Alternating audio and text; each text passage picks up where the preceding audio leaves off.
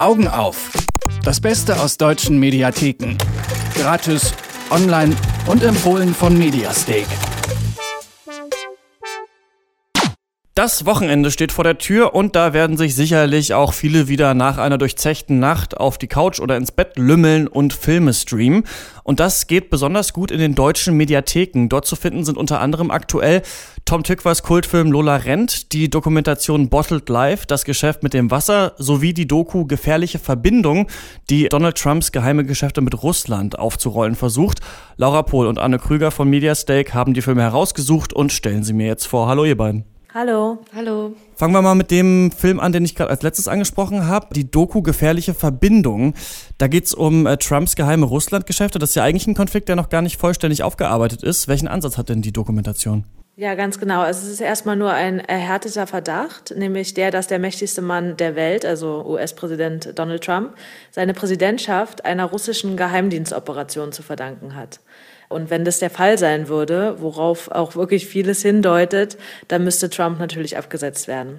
Aber die Doku beleuchtet jetzt nicht nur Trump, sondern sie zeigt auch ganz detailliert, wie internationale Mafia-Organisationen agieren. Also beispielsweise die russische Mafia, wie sie ihr Netz auf der ganzen Welt spinnt und vor allen Dingen auch, wie sie nach Amerika gekommen ist und wie sie dort jetzt agiert. Das machten die Dokumentarfilmer ausgehend von geheimen Dokumenten und auch von den Ermittlungen, die derzeit im US-Kongress geführt werden. Und sie begeben sich dann auf Spurensuche. Dafür beginnen sie in der Fifth Avenue, also im Trump Tower.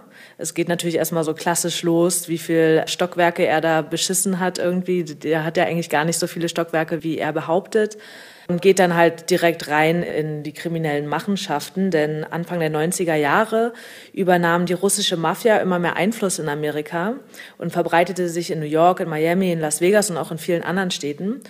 Und die Leute von der brutalsten russischen Mafia-Organisation sind bei Trump irgendwie aus- und eingegangen. Und das war nicht nur damals so, sondern das machen sie auch heute noch.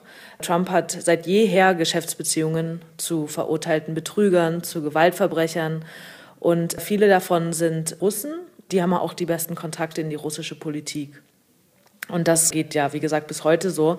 Nämlich wie geheime Dokumente belegen, hat der russische Präsident Putin eine Geheimdienstoperation angekündigt bzw. beauftragt, die Hillary Clinton im Wahlkampf schaden sollte und Donald Trump zur Präsidentschaft verhelfen sollte also wie der Dokumentarfilm auch zeigt, es geht nicht nur um die russische Mafia, die dort im Trump Tower residierte und ein- und ausging, sondern auch die amerikanische Cosa Nostra zum Beispiel. Über Trumps Anwalt hatte er da beste Kontakte zur Cosa Nostra. Die hat ihm auch besondere Deals eingebracht. Also es war da damals wohl irgendwie so, dass der Beton nicht so leicht anzuschaffen war in Amerika und er hat es dann aber immer bekommen. Also bei ihm lief das alles wie am Schnürchen. The New York real estate market has been um Der New Yorker Immobilienmarkt war schon immer unterwandert von uh, Gewerkschaften, die von der Mafia kontrolliert wurden. Trump war also nicht der einzige Bauunternehmer, dessen Wege sich mit der Mafia kreuzten. Viele seiner Konkurrenten bemühten sich allerdings, ihre Kontakte mit der Mafia so gering wie möglich zu halten oder ganz zu beenden und andere Lieferanten zu finden.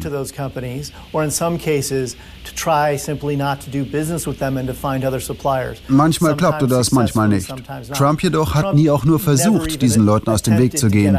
Stattdessen hat er sie so gut er konnte hofiert. He often did as much as he could to court them.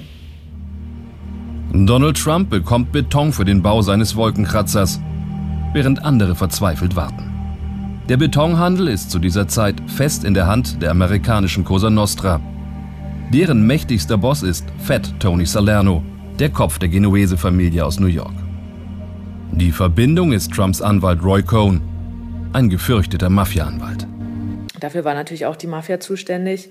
Und die haben dann auch gleich, als der Trump Tower dann endlich fertig war, äh, das zu ihrem Zentrum der kriminellen Machenschaften quasi als ihr Zentrum ernannt. Von dort aus agiert, also Geldwäsche, Glücksspiel, Prostitution, Drogenhandel und sogar Handel mit Waffen und Nukleartechnik. Ja, und das alles unter Trump quasi. Das FBI fängt jetzt an, in die Vergangenheit des Präsidenten zu gucken und interessiert sich quasi jetzt mal endlich dafür. Ja, klingt mega spannend, fast wie ein richtiger Mafia-Film. Der nächste Film ja. ist, ja, vielleicht kein Mafia-Film, aber trotzdem äh, ein Spielfilm, nämlich Lola Rent. Der hat ja schon ein paar Jahre auf dem Buckel. Warum soll ich mir den am Wochenende anschauen?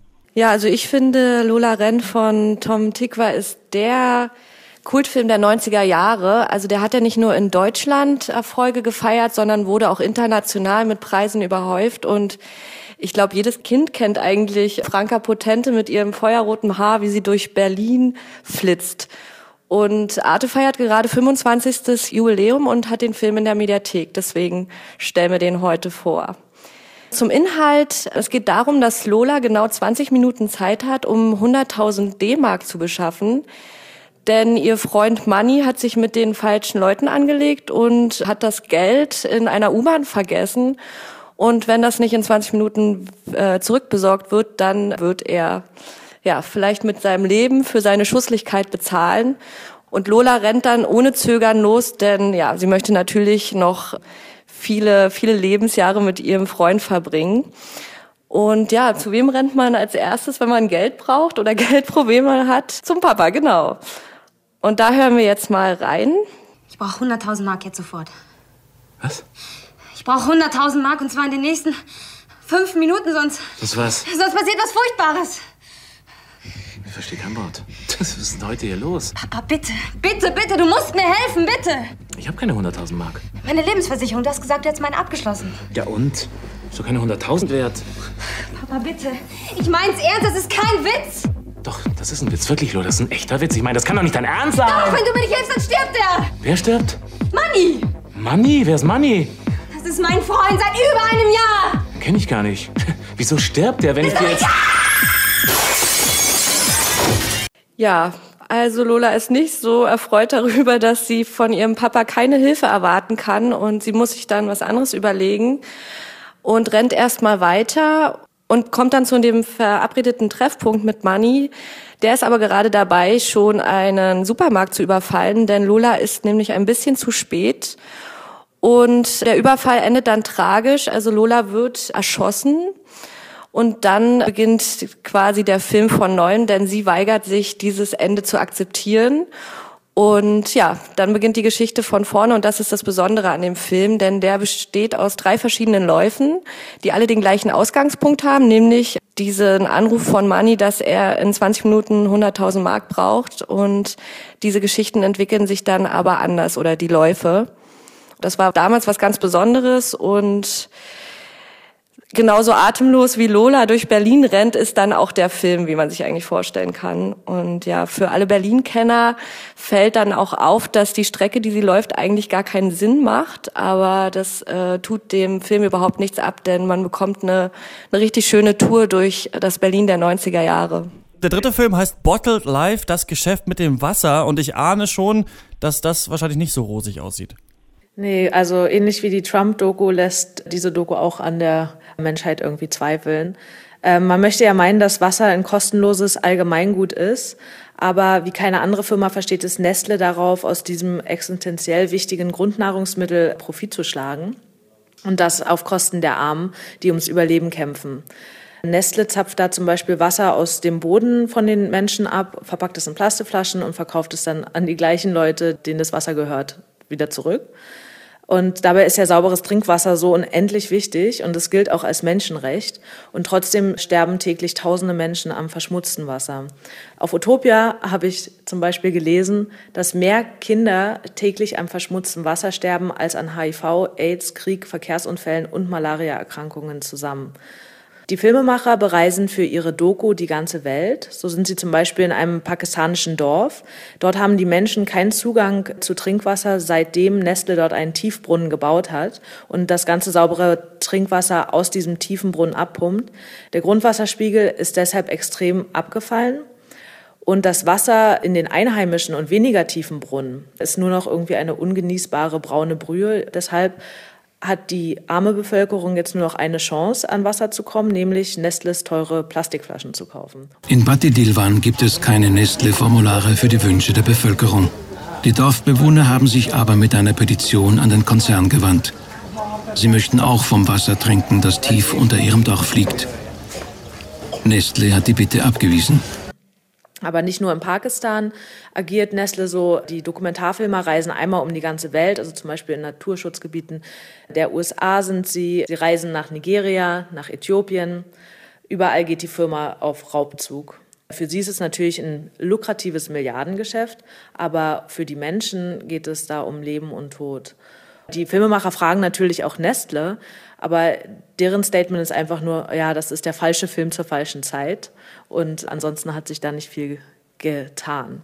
Es gibt ja auch immer wieder so Aufrufe, dass man irgendwie Nestle-Produkte vermeiden soll. Aber also wenn man sich mal anguckt, was Nestle wirklich alles produziert und man kann auch gar nicht mehr in ein Restaurant gehen und dort Wasser bestellen, ohne dass es von Nestle ist, weil eigentlich fast jede Wassermarke gehört zu Nestle. Also auf jeden Fall die ganzen großen. Deshalb lieber Leitungswasser trinken. Also auch ein sehr politischer Film, der zum Nachdenken anregt, so wie Gefährliche Verbindung, der Film über Donald Trumps geheime Machenschaften mit der russischen Mafia. Und dann gibt's online äh, zurzeit noch Lola Rent anzuschauen, ein 90er Kultfilm. Wichtig wäre jetzt noch die Frage, wie lange kann man denn die Sachen online noch sehen? Lola Rent ist noch bis zum 19. Juni auf Mediastick online und die beiden anderen Dokumentationen auf jeden Fall noch ein Jahr. Also da hat man viel Zeit, sich das anzuschauen. Alles klar, also ist noch ein bisschen Zeit. Alle Filme, die wir jetzt angesprochen haben, findet man online auf mediastake.de. Laura Pohl und Anne Krüger haben sie mir empfohlen. Vielen Dank. Augen auf. Das Beste aus deutschen Mediatheken. Gratis, online und jede Woche auf Detektor FM. Noch mehr Tipps gibt's jeden Tag auf mediastake.com.